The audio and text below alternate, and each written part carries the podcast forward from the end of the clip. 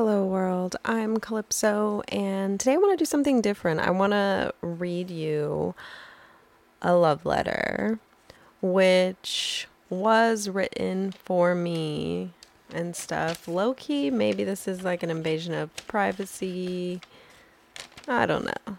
Because it was something that was given to me, but now, you know, now it's mine. But whatever. So, um, it's going to be a series because I have a few of these that I just want to share because I think, I don't know, a little positivity in the world doesn't hurt. A reminder to love doesn't hurt.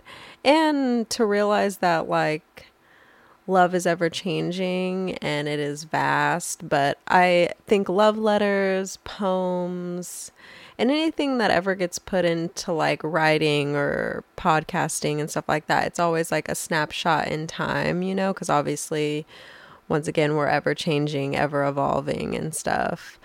But I wanted to do something different. So today, the 23rd, um, I'm going to read you this, and then I'm also going to finally post a poem, uh, and I haven't in forever now that I think about it, posted a poem. Um, I was literally thinking about it as I was getting ready to like, oh my god, I haven't posted a poem in a minute. So this love letter was written in June of 2020. It says, My colleague, my partner, my dearest. It is once again that time I find myself inspired by your devotion to progress and of self. You leave me in awe as your wake passes over me, just as it leaves others. Committed to us, to you, as my heart is to beating.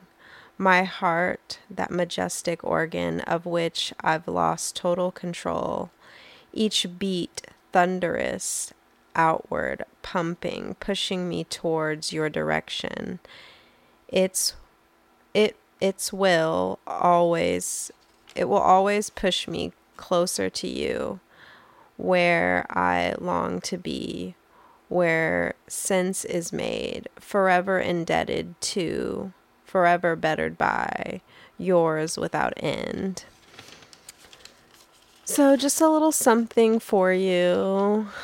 Um, you know, just something beautiful. I think we need to hear beautiful things and stuff. And I was like, I was wondering, because as I've said, I'm trying to do things uh, in a more timely manner in terms of, you know, putting stuff out weekly, but actually making it that week or that day that I put it out.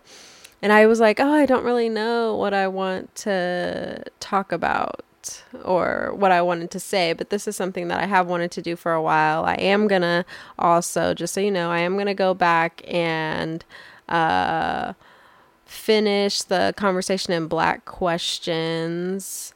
Um, maybe starting next week. I almost thought about doing that instead, but um, the poem I'm going to post after this, I wanted, uh, I want to put out. So, um, yeah, I hope you're doing well and I hope you enjoyed that poem and talk soon.